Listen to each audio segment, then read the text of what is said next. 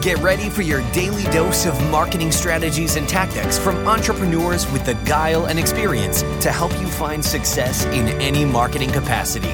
You're listening to Marketing School with your instructors, Neil Patel and Eric Siu.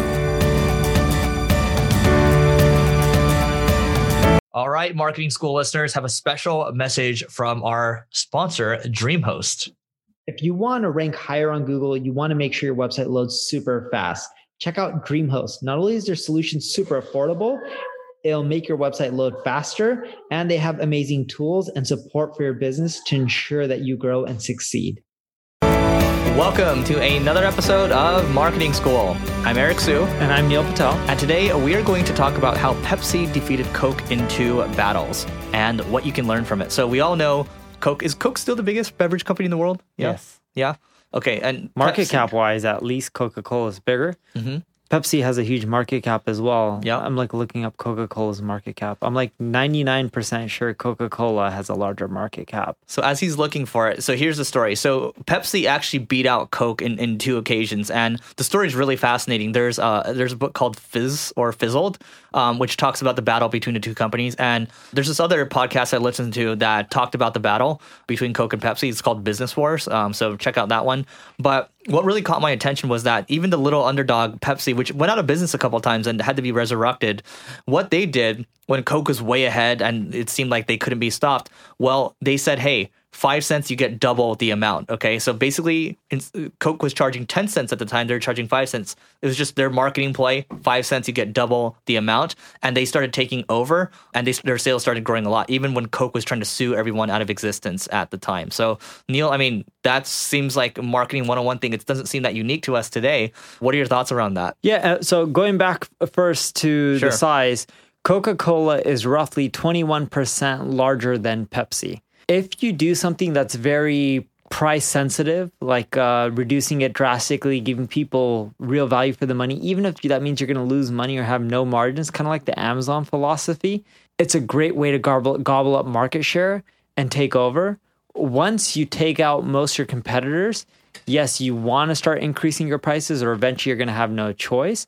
But it's a great strategy at the beginning. It's just like Uber and Lyft. They kept offering amazing deals and bonuses for you to use Uber over Lyft or vice versa. It made it where the drivers eventually didn't get paid as much as they wanted, but that strategy helped Uber and Lyft grow into these multi billion dollar companies and take more people away from not just the taxi cab industry, but also from them just buying their own car and driving. It's a great strategy, but if you don't have a ton of cash, it can hurt you and it may not work out in the short run.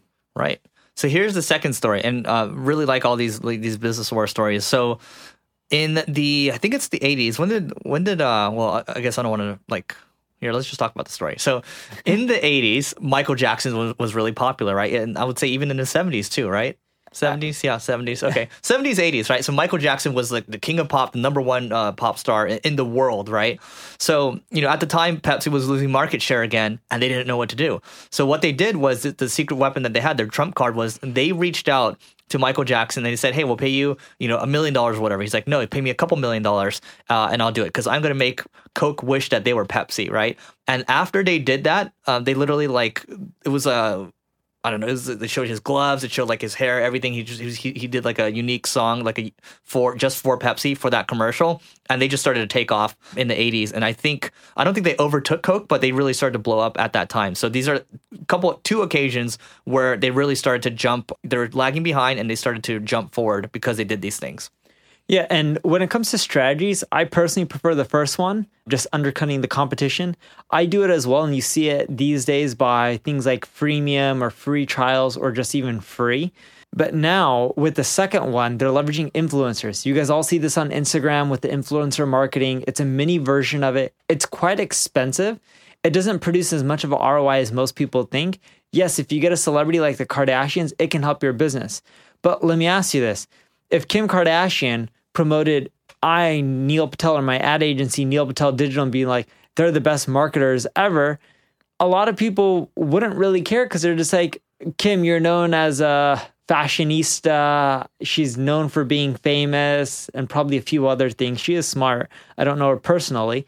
But when people look at that, they're not going to be like, oh, we got to work with Neil On the flip side, if Bill Gates or Warren Buffett said, you know, Neil Patel's ad agency is amazing, you guys got to all work with him, everyone's going to be like, oh, Warren Buffett said something about Neil. He knows what he's talking about. He's business oriented. He has way less followers than Kim Kardashian. He may not even be on all the social sites.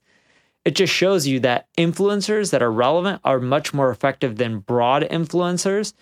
And that's why influencer marketing doesn't work that well because the people that you ideally want to promote you in most cases they're not online it doesn't mean you can't find them but it works much better for like broad consumer type of products or things that have mass appeal yeah, I think Neil brings up a good point too, because it all depends on the times that we live in. So, you know, back in that day, you do, you do a Michael Jackson thing, everybody's like, oh, and then it's a consumer product, right? That everyone you know, can drink. People Every- drinks, yeah. Uh, so just think about like it has to match up with your audience, and you know, just to bring up the point that you you mentioned a second ago, a couple years ago, Pepsi actually tried to do it again. They did Beyonce, and then they did uh, Britney Spears, and they did someone else, and it fell flat. Like they conti- their sales continued to de- de- decline because that's when you know people started to realize like America's like too fat, and like well, people started to like you know the war on sugary drinks started to happen. So keep that in mind. It doesn't always work, uh, but it might give you a couple ideas. I think Neil brings up a couple of counterpoints that are really good for both the first story and the second story. Anything else?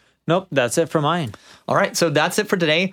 If you want us to throw a live event for free in Los Angeles, all you have to do is go to marketingschool.io slash stats with an S and then rate, review, subscribe this podcast. Help us get to a million downloads over a 30 day period. Once we do that, we will do the live event, probably looking at Q1 or Q2 of 2019, and we hope to see you there. This session of Marketing School has come to a close. Be sure to subscribe for more daily marketing strategies and tactics to help you find the success you've always dreamed of. And don't forget to rate and review so we can continue to bring you the best daily content possible. We'll see you in class tomorrow, right here on Marketing School.